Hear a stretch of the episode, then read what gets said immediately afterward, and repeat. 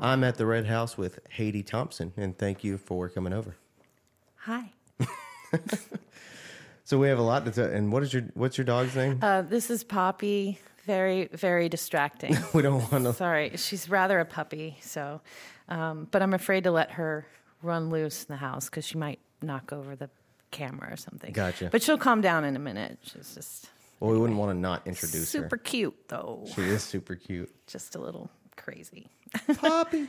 Poppy. Hey, girl. Hey. Yeah. Oh, this was a mistake. I could put her in the car. No, this is great. Okay. This is going to be great. Ian Butera brought his girl over. So we're going to talk about a few things, but we might as well start with the major thing. Okay. Let's talk a bit about Full Moon Festival. Yeah. Let's see. Let's just start with where it started. Like, where did this thing come from?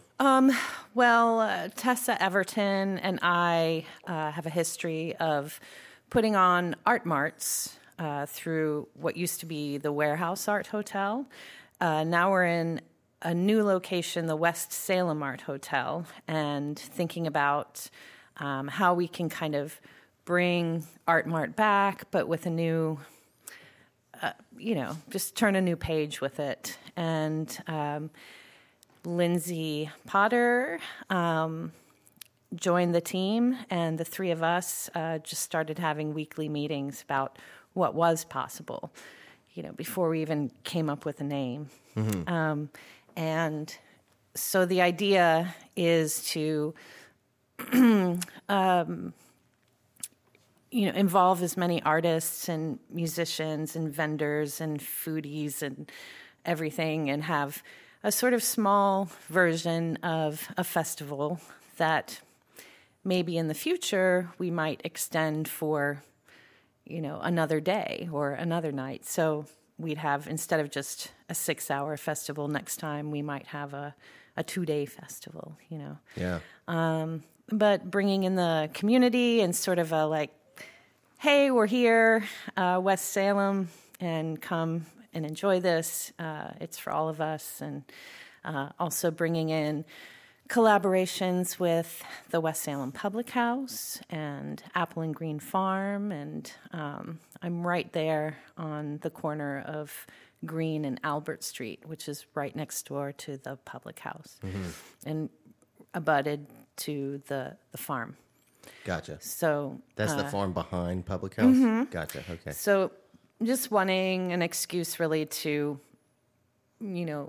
pull in those collaborations and, work together and see how it goes. And,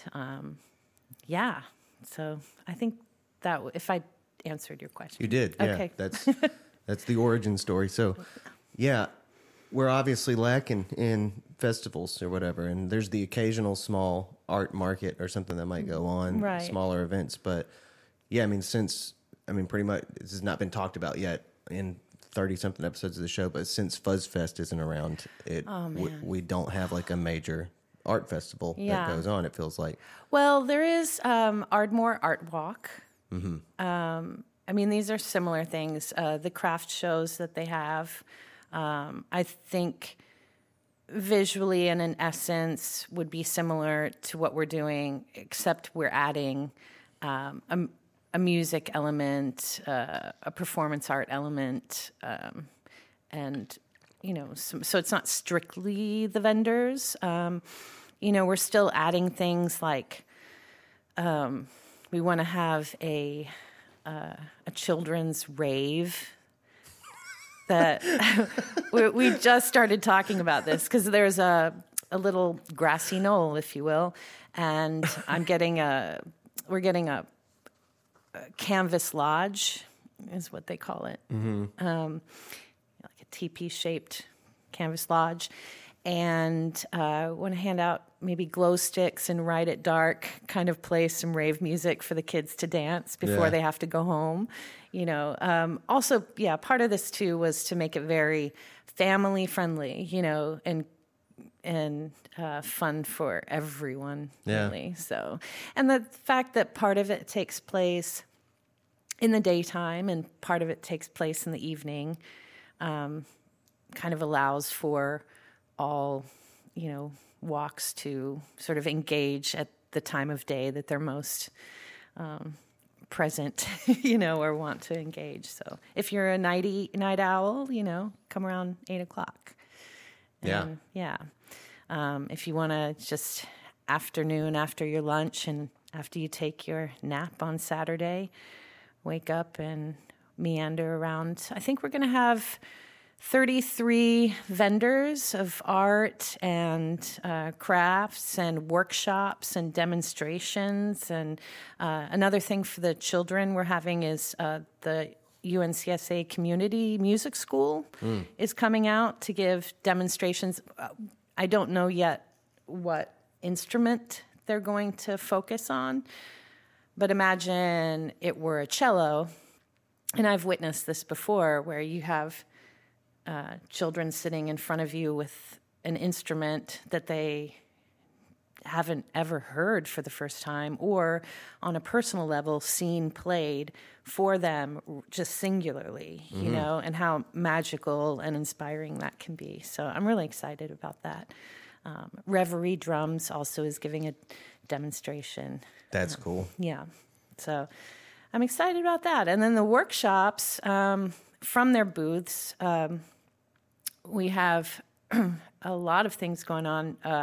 Mixer is doing some sort of, I'm going to get this wrong, but if you go to the website and click on it, it'll have the description of what they're doing, but you carve something and then there on site, they're going to pour hot molten metal into your form that you've carved, mm-hmm. and then give you that piece to take home with you as a memento. Oh, that's cool. And they have something called the poofer, which, gosh, Alan Shelton, I love you. You, I guess every time a valid credit card interaction has been made, they have a machine that shoots fire into the air. So I just want to get all the insurance ducks in a row, but yeah, he's being given a little bit of extra space at his booth for sure. I see. Village Fabrics is doing a natural dye workshop as well. I know I'm missing a bunch of things, but anyway. Well, man, yeah, that sounds like a lot of variety. You guys have thought about a lot of different stuff. Yeah, and we kind of wanted it to be arts and agriculture, and, you know, we probably have less agriculture than we wanted to have, but because it's the harvest moon, right? So it's the harvest moon is the date that is the full moon of September 10th. I see. So it just made sense. And because much of the festival will be taking place in and around Apple and Green Farm, you know.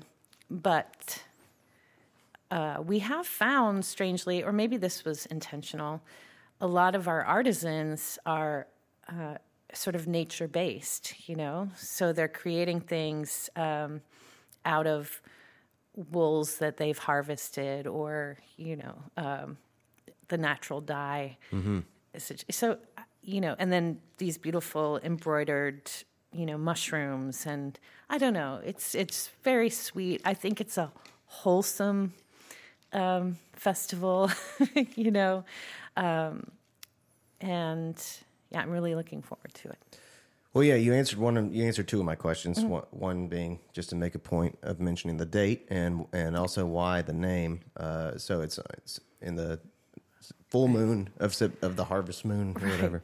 Right. And we found that there are many full moon festivals. Obviously, I think Raylan may have just had one, you know, and our screen printer got confused and said something in her email of like, I love axe throwing.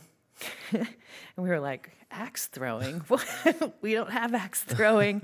And looked it up, and Raylan's Full Moon Festival, they had axe throwing. I was like, that's a great idea. We should have had axe throwing. You could have got them guys over there. Yeah. I know, right. What is that place called? I don't know what it's called, okay. But... we know that. Yeah, in the bar where they have axe throwing near Earl's. Just crazy. Yeah, fun.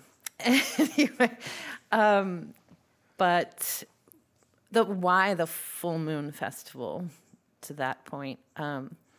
So all of the art marts that we had done in the past, we intentionally chose a full moon to enact them. For me, it's purely logical. You look for a full moon that takes place on a Saturday, and it usually worked out to be, right before Christmas, or, so we'd have a sort of Christmas art mart, or, but it also, it gives you a goal that you've set. And then you can kind of, to sound a little new agey, you work with, the waxing of the moon to get your everything accomplished, mm-hmm. know. And it just seemed like a natural timeline, a way to, we're all ladies too. We deal with the month-to-month moon cycles, if you will. So it just made sense. And in this case, it was kind of a no-brainer. When's the full moon and the next time Saturday, and the amount of time that would take to put on something mm-hmm. this big, or the timeline allows you to know how big you're going to do it, as well as the space. And so, it's always been a thing. And, there are 12 full moons in a year, and that also allows you a little room to play with for future festivals. Right. Yeah. Tons of. And great graphics come with that, uh-huh. Full moons. It's very easy to design around the imagery. Well, and romantic. Offering things. An observation exactly about that, the romance of it. It's like, it seems to be a nice symbol of the balance of the relationship between aesthetics, art and mm-hmm. agriculture. Yeah. It relates to both of those things. Mm-hmm. And that's what I wanted to ask you about. That's what I want to ask you about. So doing this podcast, I have talked to a lot of artists who seem to have had this nature side of them born within the last couple years. That seems to be like a movement almost that we're experiencing socially. Mm. I'm wondering what your perspective is on that, this interesting relationship that you guys landed on with art and agriculture being a part of this event. Well, like I said, we were inspired by what kind of moon it was, in this case in particular. I can't exactly speak on what you've noticed necessarily. Mm. That's something I need to process and think about for a second. But the fact that it was the harvest moon, the fact that at the art hotel, we're literally waking up to roosters. Right. We're 3 minutes away from downtown, but I feel like I'm in the country, And I personally, I love there's so many different kinds of artists and so many different mediums in which they work. I am one of those kids that would wander into the forest and make a doll out of sticks, as a kid. And I still feel that way today, except instead of the woods, I'm looking at maybe items that people have forgotten about or thrown away, or, reusing things. A lot of the hotel, I'm collecting things that I can build other beautiful objects with that, otherwise would be in a landfill or something. Mm-hmm. I guess what I'm trying to say is that...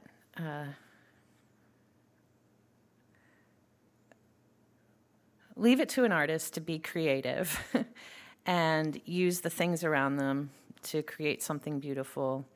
And you know, consider nature. And I think the times have changed, and I think we are more aware of what we use and what we discard, and we think deeply about the material that we use to make art. And in this case of the festival, I have noticed that many of the artists, vendors that will be there consider that.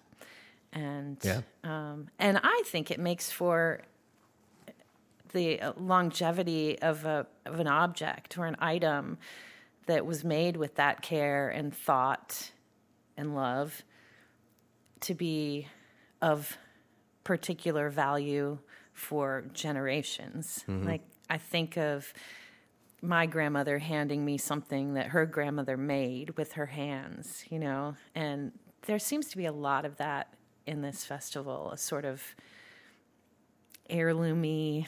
Yeah. You know. It's exactly the word that was in my head. Yeah. Yeah. I don't know if heirloomy is a word, but we, you know what I mean. But yeah, and I don't know if we veered off of your question or... Oh, I think that's pretty on the spot. Traveled down a rabbit hole with it.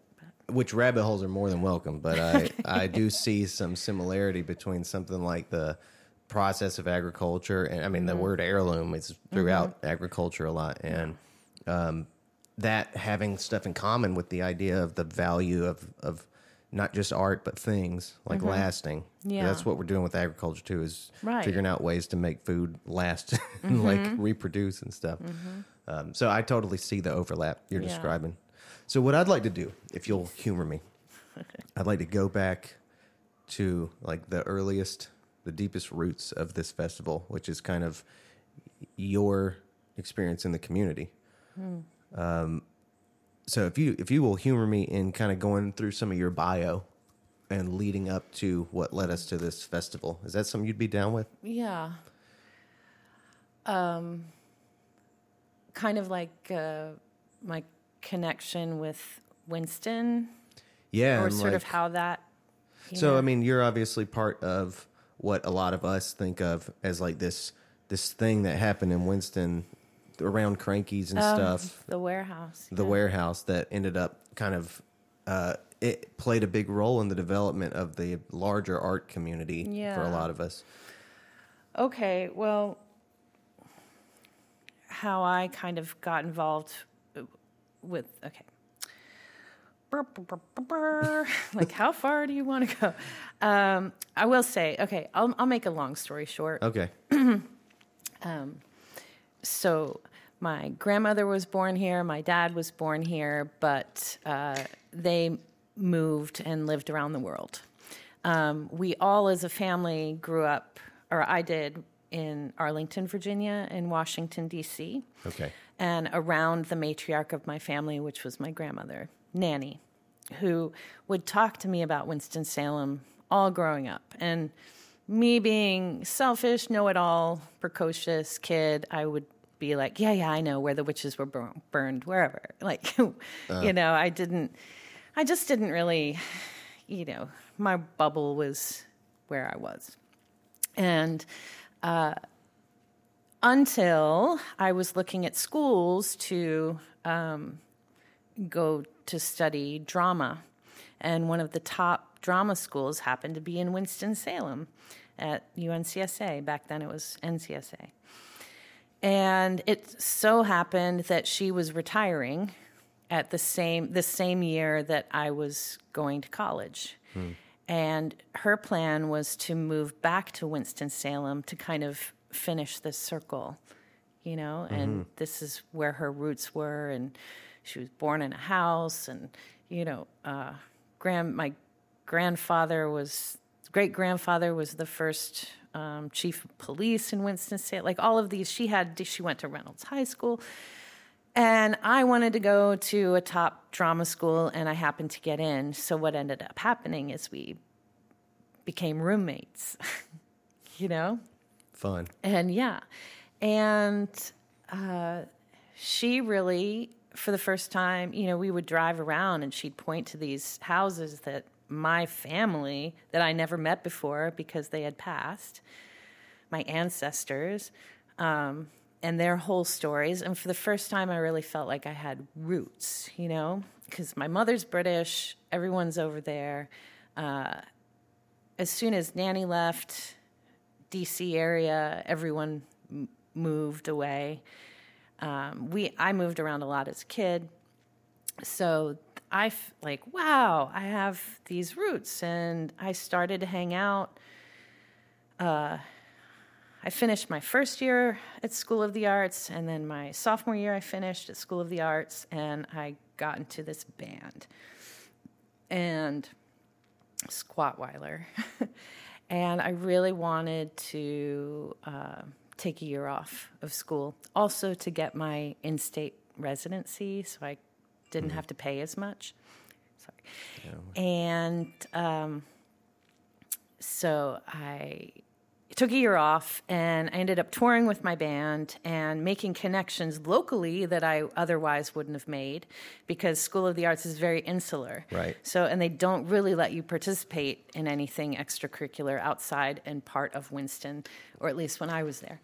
So I immediately tapped into the art scene as it was, which was at the time music-based. You know, it was strong in the music scene, and punk mostly, you know.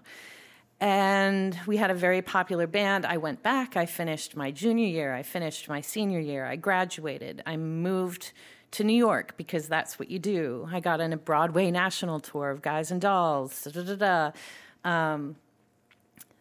Then 9/11 happened. I jumped the gun a little bit, but I am furiously trying to make art with people in New York City, being in bands, and I was having a really hard time finding people that kind of didn't have an agenda, that just made art amongst friends for art's sake. Right. And at the same time, I'm on the phone with my friends at the Warehouse who I had hung out with before I graduated, so this early 90s or mid 90s. And mind if I ask, what was the Warehouse at that point? So the Warehouse was an abandoned building in an abandoned downtown in a dying tobacco city that, back in the day it was a desert. There was nothing there.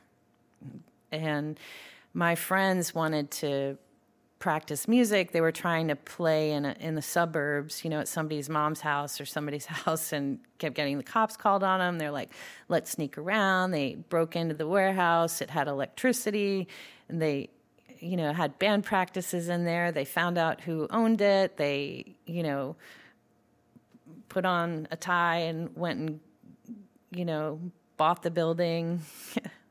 And from that point on, you know, and then it just turned into this mecca of music and shows and art and creative thinking and freedom. And, you know, it was just, if you felt like you wanted to have a parade about soccer, you know, you made all the costumes and floats and did a parade downtown with the theme of soccer. But no one was there to see it, you know. But right. Yeah, you felt like you had this whole urban spelunking landscape of, you know, possibilities, and that came out in the art we made. And so yeah, by the time I came back into the Warehouse, it was organized a little bit. And so say that lightly.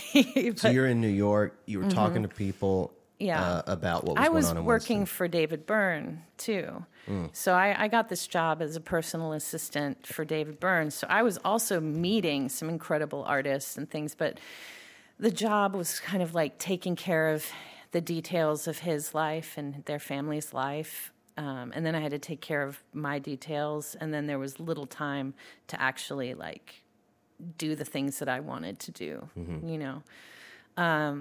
And I was doing that for about 4 years. This was toward, you know, and then the millennial, and then September 11th happened, and I was just do I stay or do I go? Everybody had a headache, you know, and then you had the anthrax. I mean, just like a stress. Everybody, it was just so stressful.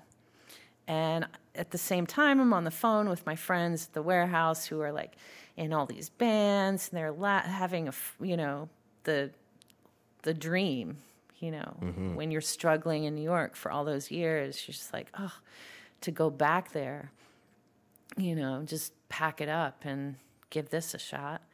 And that's what I did. I think in 2003, 2002, maybe October of 2002, moved back to Winston-Salem and pretty much exclusively hung out at the warehouse. And then we planned the Grease Bus tour.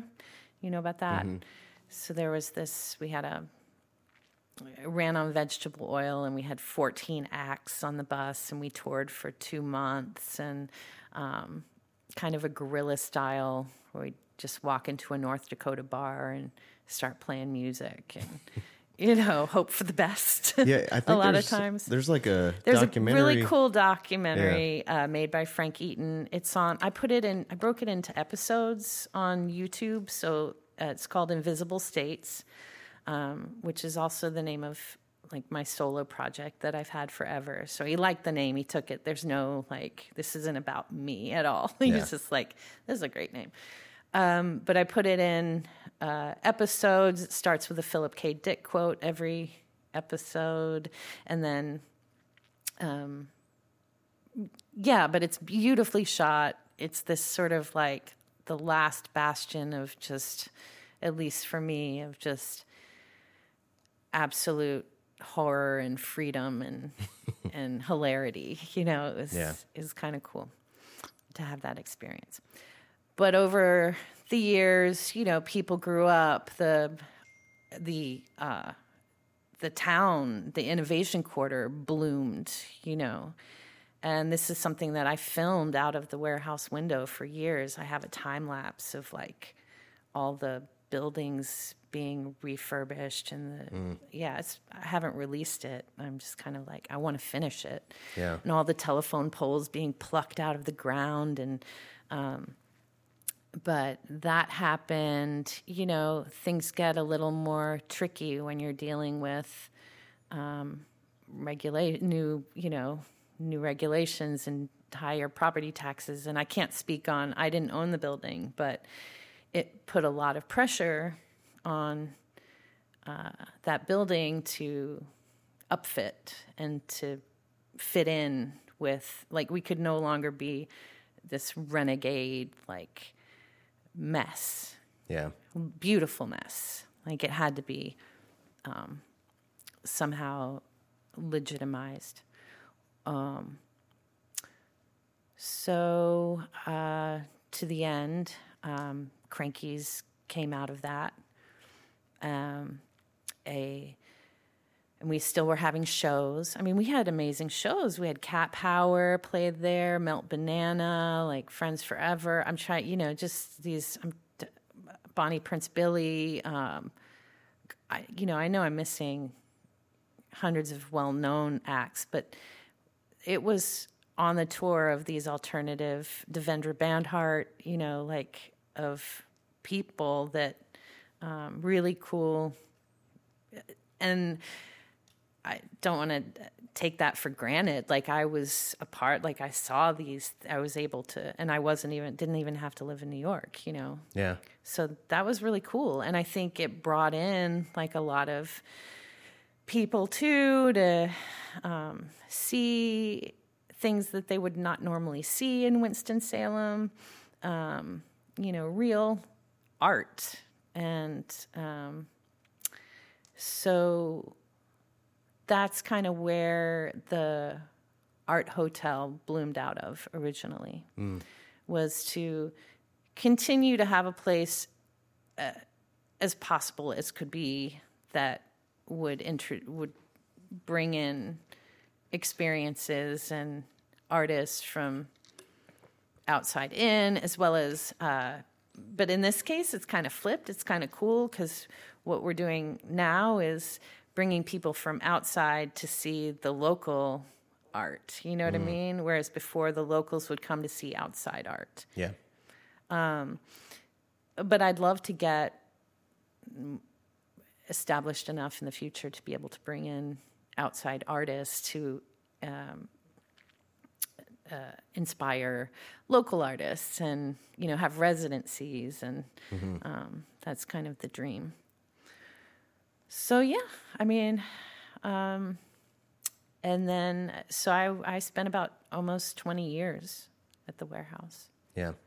And saw the whole, you know, beginning, middle, end as far as my narrative, my story. It's still going on, though, so, you know, it's surviving. I think they finally got rights to the parking lot from the railroad, finally. Oh. So, yeah. Interesting. So good things are happening over there, I guess. Yeah. Yeah.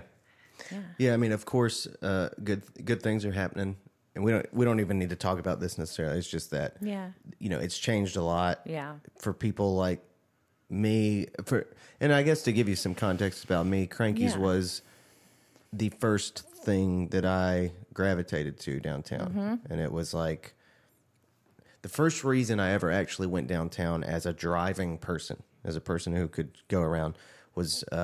A teacher of mine was like introduced us to Mellow Mushroom. I didn't know what it was. And so we went and did that. And I was like, man, I want to go back downtown. And I was hanging out with Matt Alvedo of The Genuine. And we were just like wanting to go downtown places. And we didn't really know where. And he, I think, told me like, you need to go to Crankies. That's where like people like us are. And I was like, all right. So we went down there and that was all we did for, sort of years, was went and did that. I started playing shows there, and the shuffle was going on at the time, and so all this weird shit was happening. Yeah. And it was like the first places I knew of were Mellow Mushroom, Aperture, Crankies, and I think at the time Brew Nerds was on 4th Street. So that was pretty much my world until things started to blossom. And of course a lot of stuff has changed, and I'm sure we could compare a lot of differences that have, you know, that have been born over the last couple years, but to cut to the chase, you're now in this whole world where you're doing like you're able to your artistic identity and experiences and all this stuff can exist outside of that space, and you can go into and now you're over there at West Salem, right? You're at West Salem, bringing something new about. So that's a very positive thing. So this idea of the art hotel. Well, what's the cut to the chase part? Cutting to what we're doing now. Oh, okay. What we're doing now. Because I was going to say, I just want to say that I'm aware that there are so many feelings about Crankies and the Warehouse. And, you know, I have them. Everybody has them.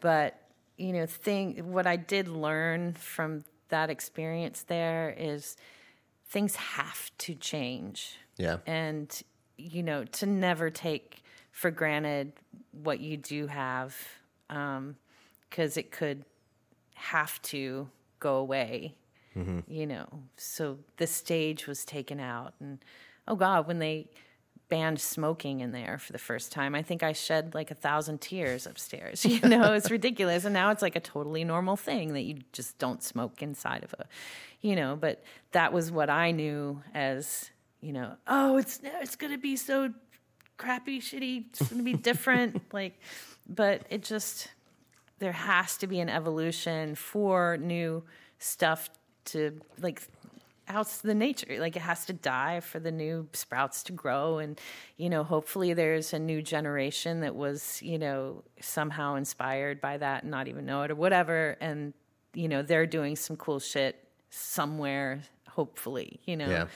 And the same with me, like knowing that I don't need the Warehouse to continue this mission. The Warehouse fertilized the mission, you know, definitely. And it was a kind of incubator for a lot of cool things. Camino started in the basement of the Warehouse. Stitch was, you know, in the Warehouse. the art hotels and the, you know, so it's kind of like, if you think of it as an incubator, and yes, sad that the stage is gone, but, you know, we have new stages that, you know, and new people that are booking cool bands. And anyway, yeah, I just wanted to get to that point, because there has been a lot of angst and sadness over, you know, the loss of something, but I would challenge that it's not lost. Yeah. That it's still vibrant. Yeah, I'd like to hope so. Yeah. On the music side of things, yeah, it's hard to believe that sometimes, and that's not the fault of Crankies at the Garage or venues at all. It's more so the fault of the internet and what it, like, the way that it has changed the way that music is consumed. Mm-hmm. And I think that's why having live music became less valuable over the last decade or whatever, and less profitable for businesses and for paying rent.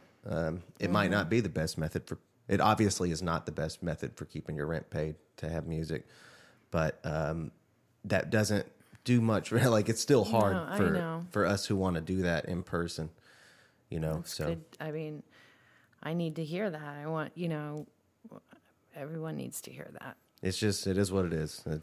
Spotify, streaming and YouTube have changed a lot of shit for us, you know. I find it challenging also, and I kind of try to meet it in the middle when thinking about programming at the hotel. So, for instance, we started these outdoor art film nights, and they're on some Thursdays. And I'll just, like, comb the internet for some weird, cool shit that artists have made, visual art. I know this isn't live music related necessarily, but it's speaking to that internet thing. But, like, pulling down a screen, all the little solar tea lights come on, projecting, you know, some very meditative, visually interesting things.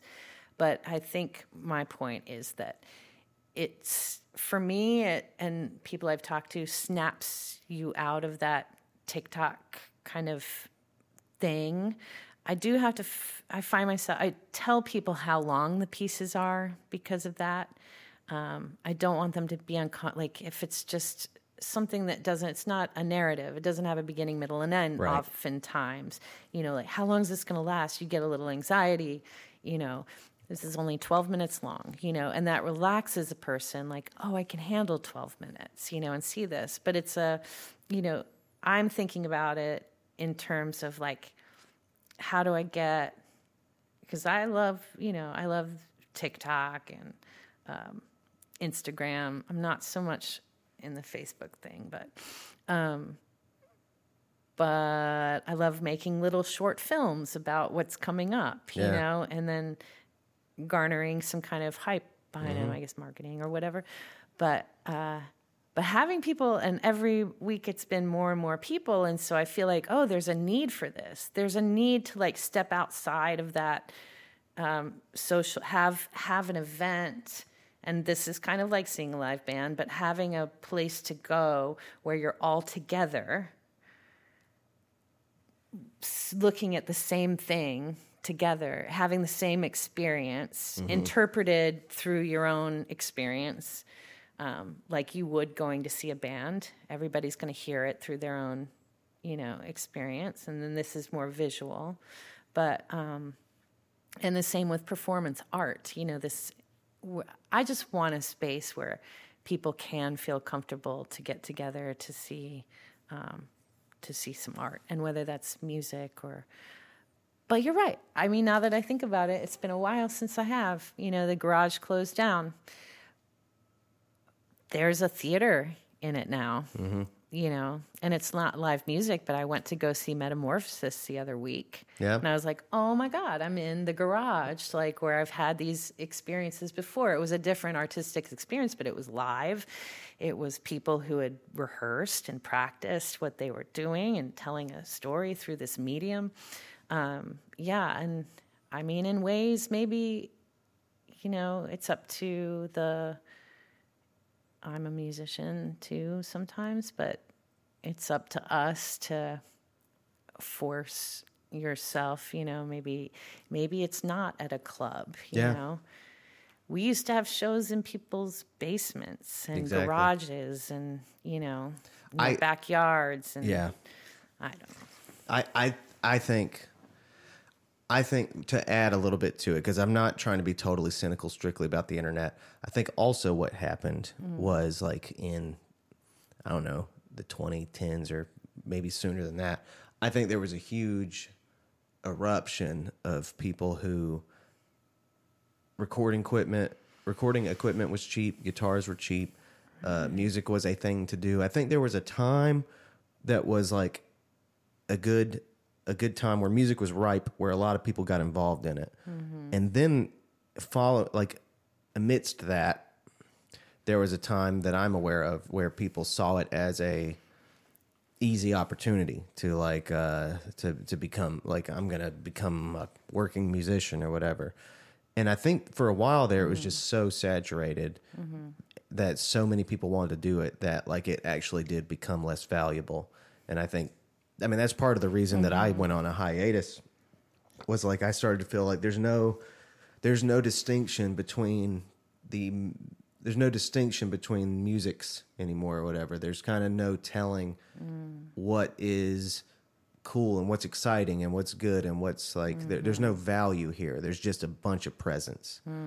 So I kind of stepped away, and I think right now we're still in a time where music just is not the most valuable experience that people can have. I think what you're describing, like the sort of social component of it, I think is kind of more valuable than just being in a place where music is happening. Right. So I don't know. I'm It's not all cynicism. I think. No, this is something. I mean, these things happen. You know. Yeah. There's times in community, like to draw a comparison, there's times in communities where graffiti is like super like it's a time for it, when things are just too rusty and too fucked up and too dry. Then all of a sudden graffiti becomes really interesting, and like like murals become interesting. Yeah. There's also a time where it's like, if you have a mural all over the city, then you're not in desperate need of them. I think we just haven't been in desperate need of music for like a while. Right. I think we're in desperate need of social interaction and things like what you're doing, honestly, things that create new opportunities for people instead of just like the same old shit they've always done.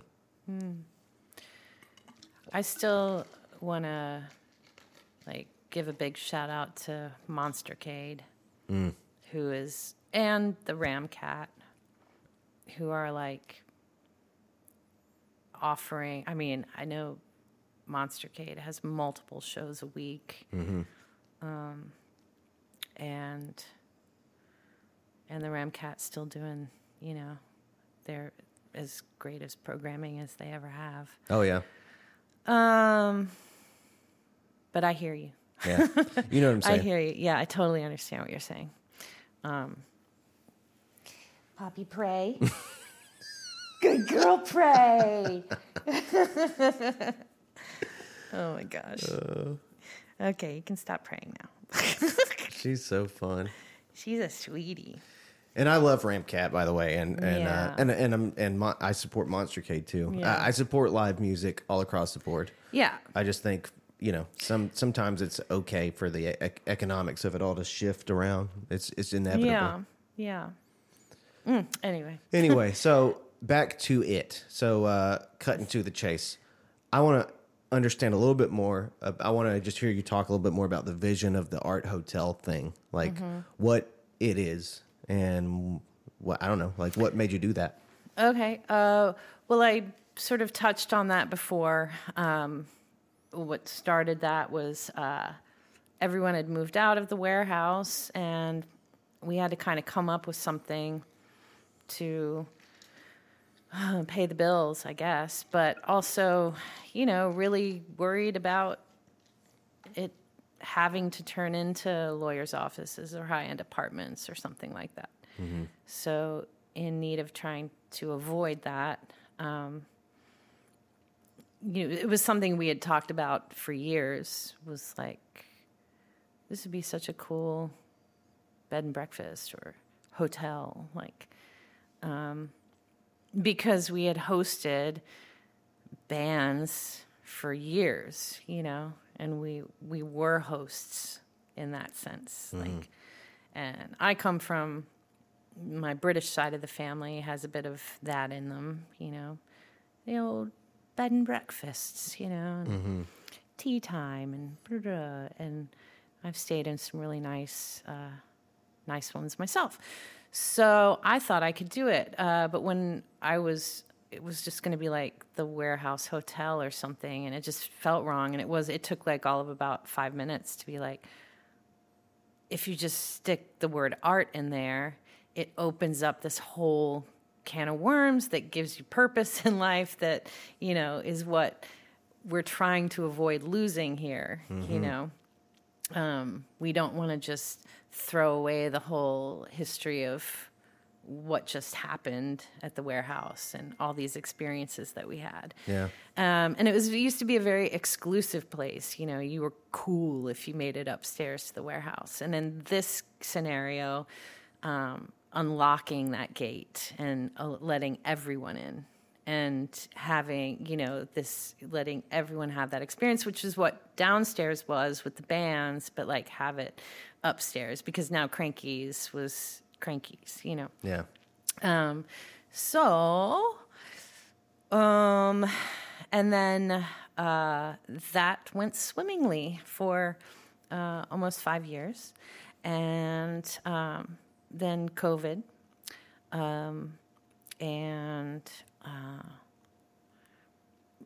I started hosting. All of a sudden, I had 3 months of bookings just canceled in the matter of days, and I was like, "Oh, what do we do?" And I remember having a nurse. Oh, on occasion, nurses would call and ask if they could stay. Travel nurses. Like 3 months. And I'm like, no, we don't do that because we have art shows and people, you know, we just can't shut a part down for that long. You can stay for like a week. But anyway, it was like, ding, what about those nurses? They must be needed in this situation and need a cool place to stay. And so it turned into this sort of the Warehouse Nurse Hotel for a while. Wow. You know, and it was, you know, Crankies was on lockdown. They were trying the, and I say that because, you know, the ownership is, you know, it's part of the building. It worked as a system, you know, so Crankies wasn't like a separate entity from upstairs. The owners were the same. And so, you know, the bills still had to be paid and all of the things. So we were kind of riding a line, mm-hmm. I imagine, you know, and I wasn't involved in that part of it, but I do know that at some point, you know, what do you call them? Appraiser came in. You know, people started coming in and with their clipboards and writing things down. I'm like, what's going on? And then, you know, this sort of, I mean, just to sort of make it, the easiest way to say it is just that the time had come to an end for the Warehouse Art Hotel. And I had 2 months, maybe 3, to move out.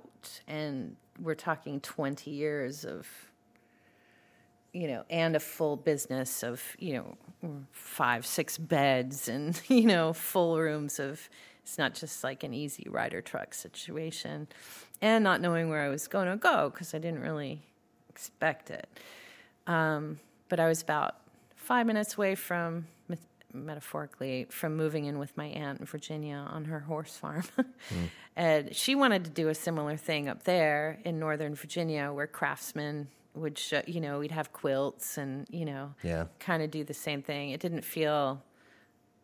It was a very scary time. I was putting it out there to other people, like, do you have a building? Do you have a building? Do you have a building? Like, I didn't want to stop doing because it just seemed like a premature end. We were at this level we had like the biggest art show ever the day before lockdown, and the whole community showed up, and it was this incredible photographer from New York, and oh my gosh, it was like, oh, here we go, you know, and then just and then I get a phone call from Mitchell from, you know, he's one of, and he was friend, Mitchell Britt, and he's friends with this guy, Bryce Shearburn, who back in the day I used to wait tables on with him, for him, whatever. He used to come in for Sunday brunch at the Zevely House, and I knew Bryce, and Bryce was a hoot, and I knew he owned real estate and buildings, and he said, I think I have something for you. And we had a meeting, and he gave me a tour of this building on Green and Apple, and it was pretty run down, and but I immediately, terrifyingly saw potential in it. Like, oh, God, here we go. And I was so exhausted. Like, I put everything. I'd already sold half of everything because I had a huge warehouse yard sale, like, where everyone took all the best stuff. And so I didn't know what I was going to do, but it came together pretty quickly. And we're still working on the upstairs, but the downstairs is completely done and has the solarium, which is this sort of alternative event space. It's now perfect for the climate we're in right now. It's outside, and, you know, and maybe we're not ready to be crammed into a gallery. I don't know. Like, personally, me, I'm still baby steps with, you know, being in groups of people. I'm still careful and, you know, try to watch myself. But so the whole purpose behind it, the mission, I haven't forgotten this, is the same as it was before, just it has less influence of, like, trying to relive this historical warehouse scenario, and more about taking the part where we promote and sell artists and put art in front of eyes of people, and lodging for art and art for lodging, and, you know, this and just bringing in some weird, keeping Winston weird and all of those, you know, clever taglines that, you know, FuzzFest had, which is great. But yeah, just like what is this community? What hasn't Winston seen yet? What do we need? Or you know, and kind of trying to do that. And it's slow going because I'm juggling. We're still in the work. You know, it's just I can't wait for 5 years from now.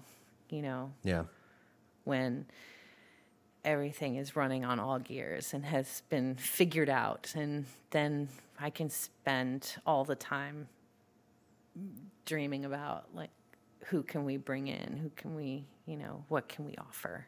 So yeah, but we're doing what we can with what we have right now. So, sure. Yeah. Well, cool. So that pretty much gets us up to speed. Yeah. Tessa's gonna be mad because this isn't. We got more Full Moon Festival. Yeah. Full Moon Festival, which is on September 10th between 4 and 10 p.m. And if you're curious of what we've talked about, we're giving tours of the hotel cool. during that time also. And the solarium will be open, and there will be live music at the public house next door. And all of this music actually is, there are no bands. It's just singular. Oh, cool. You know, I don't want to say singer-songwriter, but, you know, there's kind of a psych folk vibe to it, like psychedelic folk. Esoteric Appalachian, you know. Yeah, I was looking through the list today. They all have a very different twist to them. Yeah, and I'm really actually pretty excited about that. And one of the reasons why we didn't have bands, and this is why in the future we want to do maybe 2 nights, you know, and have vendor festival one, and then the next day all music.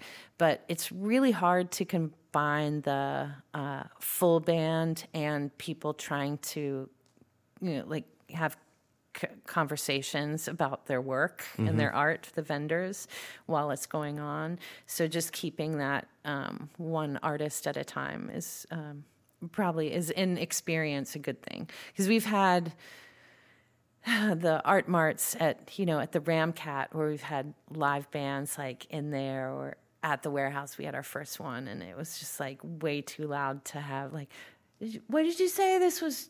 $20, $30. What is it made of? You know. So that's on purpose. Gotcha. Mm-hmm. Yeah. Yeah. It looked like a really interesting variety of music. I'm stoked about it. Good. There's some projection involved and some weird cultural differences. Yeah, that's going to be neat. Yeah. It'll be like bird sounds and performance art. Yeah, I'm really excited about that. And that piece, I can't remember.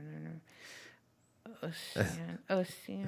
We have the press release pulled up. If we need but that'll be happening in the Solarium. That's the only show that's happening in the Solarium because of our projector situation. Gotcha. So everything else will be on the stage at Public House. And it's free to get into. So you don't have to pay a cover charge to see it. You just grab your drink and come out and enjoy the music. Very cool. And then pop over to this and that in between, you know, so it's kind of neat. Yeah, it's awesome. Yeah. Thank you for like kind of, I don't know, going through the whole history of Winston Cranky's stuff with me too, because I like it's a really like what I've noted. I mean, I've talked to Richard and Andy, and mm-hmm. I've talked to you know, artists that have been around for a while, some not in Winston, but I've talked to a lot of people, and it's sometimes I feel like I'm putting together just like a portrait of where exactly we are mm-hmm. and where exactly we're trying to go. Yeah. And the where we are and where we've been portion is pretty important to me. Mm-hmm. Like the sort of documentation of an understanding of what all has taken place that has made Winston what it is now. Mm-hmm. And it's important. And I think the whole Warehouse experience was super significant to all that. So thanks for walking me through sort of what and that I will was. Say, you know, it was such a magical time and singular in itself. And I have no idea what Winston would look like had that not happened. Mm-hmm. And I've had a lot of people say that, you know, this is the reason, ... you know, and the whole Phil Haynes aspect to it. I mean, there's so much. I literally just spread a thin layer of butter on to what is an incredibly complex story of how it actually, you know. Yeah. But, and maybe that's for a future podcast or a little book. I mean, we've been talking about some kind of cool picture book about it. But it was so cool. Like, yeah, nobody was downtown. If you can just picture that, like nothing was downtown except the Warehouse. Yeah. And people would come in from all over to the only place to go would be to the Warehouse to see some insanely incredible music, you know. And we didn't have the cell phones, you know. Yeah. The documentation of it is very thin, but what is out there is really good because it's on film cameras and, you know, like some... It just seems like yesterday, and I can't believe I feel this, you know, old that so much time has passed. But, yeah, it was a very special time for this city. And, yeah, I guess. Yeah. There, like, you just hinted at something that would be really interesting for me to run with. Like, there is this story of the Arts Council and Haynes mm-hmm. and this decision mm-hmm. for UNCSA to come here and all this shit that was like a part of trying to make Winston into this artistic place that precedes like all of us, all mm-hmm. of the, you know, everyman artist people.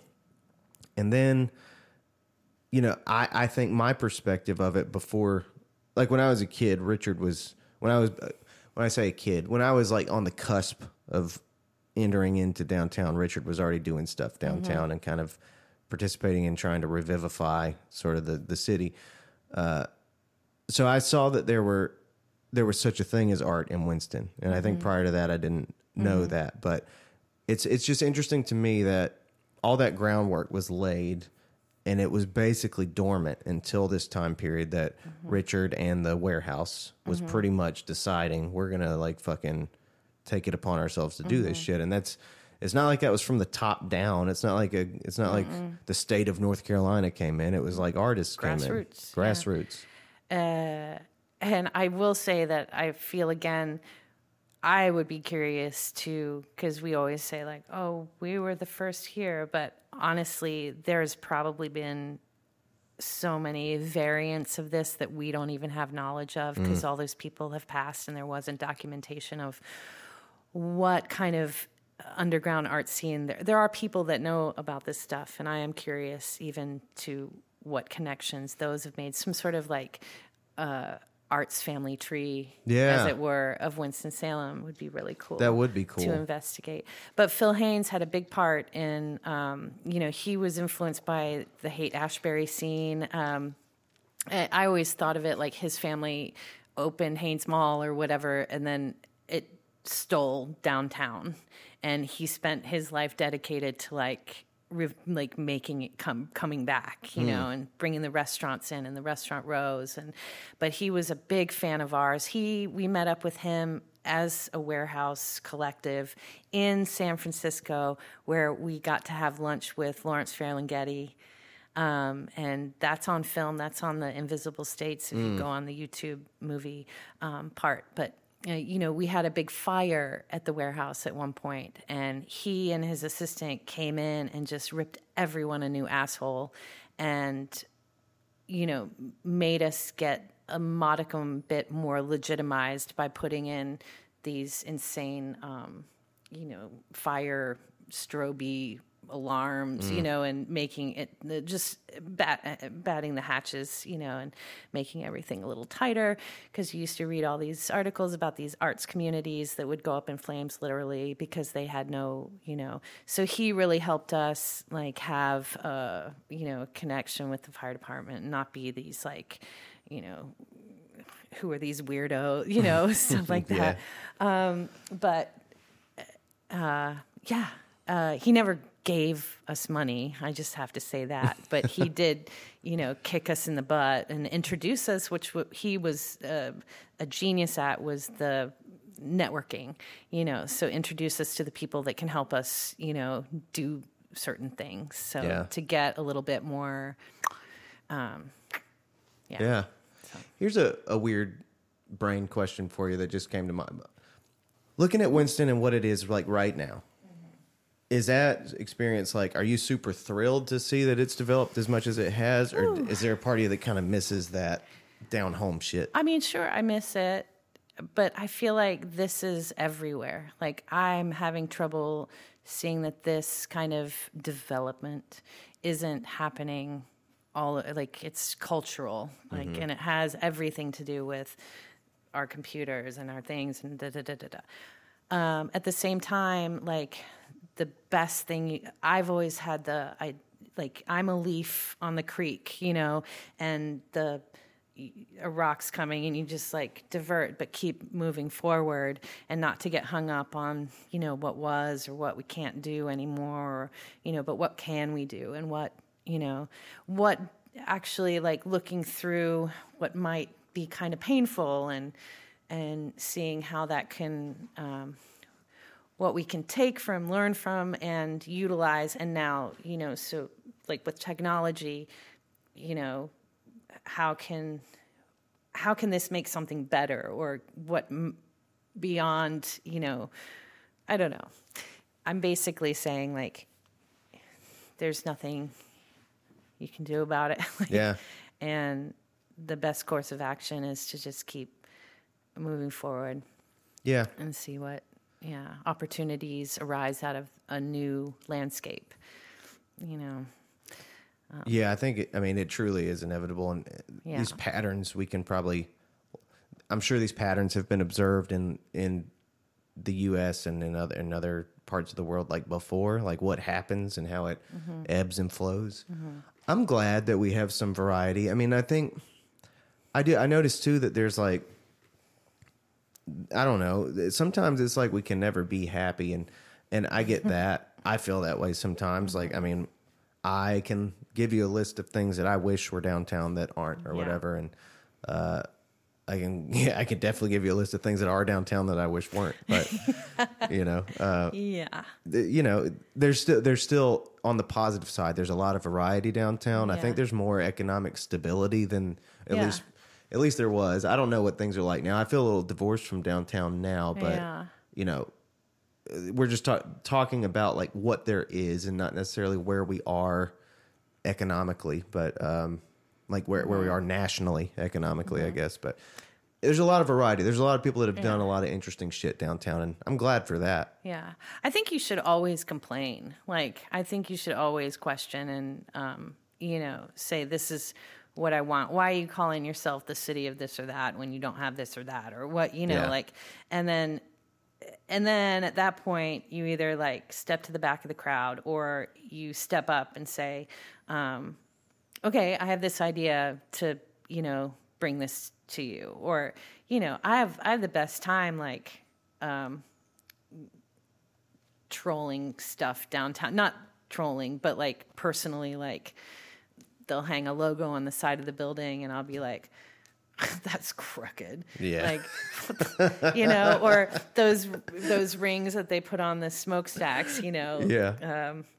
Call them rave bracelets, or something, or Gears and Guitars, like really better than Ezra again, like, or, just, you can just say all that stuff and it's lots of fun. Actually, it lets that, it just releases it. But, but then at that point, like, just don't let it eat you up, because then you're not capable of, if, when that moment comes where you see an opportunity to actually,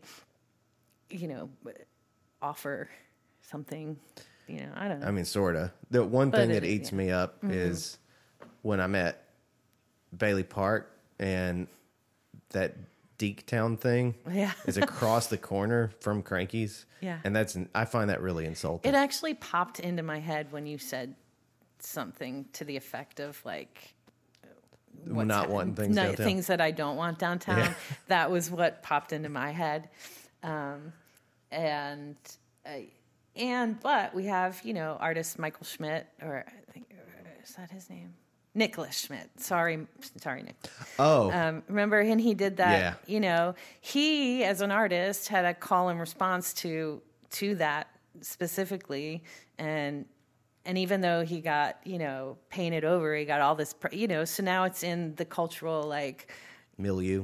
Of, yeah. Yeah. So there are things that, as artists, you're allowed to question stuff. Sorta. Yeah. And then they like push you off to the outskirts of town or whatever. And that was a beautiful story regardless. Yeah. I'm glad that his piece still exists somewhere. Mm-hmm. I'm glad that the artist found a space for him. But I find it really insulting, like given the conversation we've just had and laid out and all this shit that happened before Wake Forest, like, and I'm not trying to cast shade. I have no sponsorship. I'm totally independent, so I don't give a fuck what anybody thinks. But like, it's insulting knowing all the shit that was done by individuals in our community. And this, to me, that statement that's on this fucking case for a dumpster is like, we invented Innovation Quarter.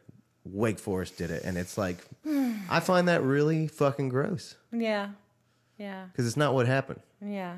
It's erasing a whole history of everything. I don't know. Yeah. Then nothing can be done about it. They've obviously got. But I said to somebody the other day, Innovation Quarter to me feels like a bubble now. Like it's just its own entity. It's its own town, its own village, its own part. You head up a block, like maybe start at the Kempton, or start at that parking garage right there. You could even start at Crankies. I haven't been there in a while. Yeah.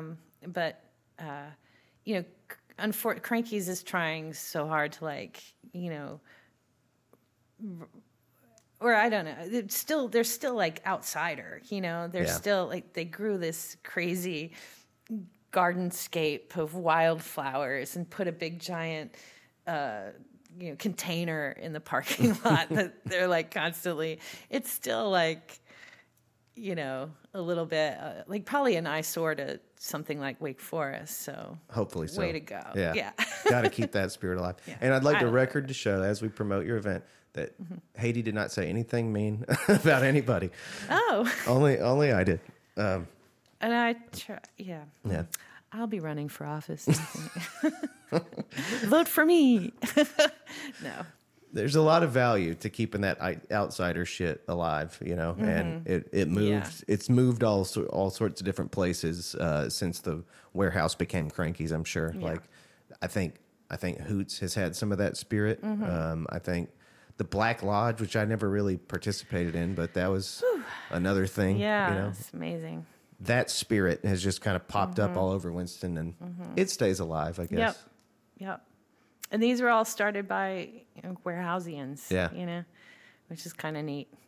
No longer, but yeah. Right. But that's okay. Like, let's just keep, you know, we're, any second now we're going to die. So, you know, just do what we can. I think that should be a T-shirt. Yeah. Any second now we're going to die. Yeah. I want us to end on a full moon note. So okay, great, yeah. Food. I don't know if we've talked about the food. So we have El Burrito Bueno. We have Sweetheart Pizza. We have Acadia Foods.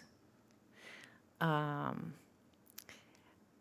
very excited to announce that we are also hosting.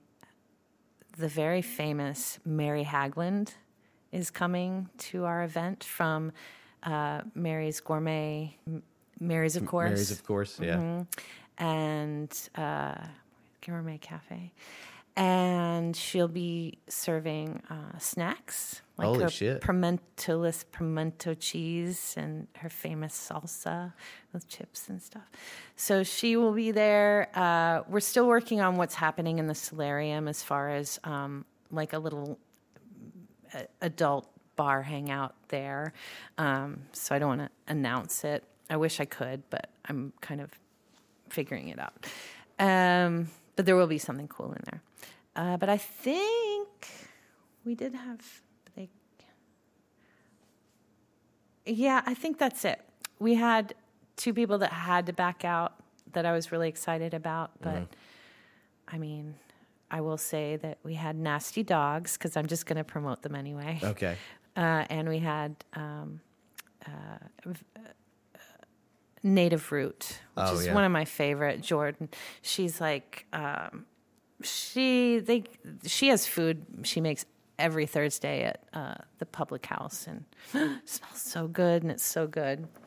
But anyway, I just wanted to go ahead and say those. But they're not going to be at the festival, so yeah, still friends though. Yeah, but anyway, so that's what we have. We have pizza and burritos, and maybe some cool curry or something from Acadia Foods, I don't know, and snacks from Mary Haglund. So that's amazing. Yeah. So we got food covered, we got music going on, and then you got a variety of different artists that are going to be featured. And the best way to kind of peruse, and we're doing vendor highlights every day. So on Instagram, Full Moon Festival NC Instagram, you can see. All the, you know, lists and multiple pictures of who's there. There's a website too, but I think the Instagram is more concise. It has more. And people on it. Use Instagram every day. Yeah, and you can just click on that and then see their whole history if something catches your eye. So yeah, awesome, perfect. Yay. Well, great. I hope it's an awesome time, and I hope that there'll be years and years of these. I hope so too. Thanks. Tyler, thank you. Thank you for coming over, for real. It was fun. Thanks. All right. Sweet. She did good. Yeah, she did.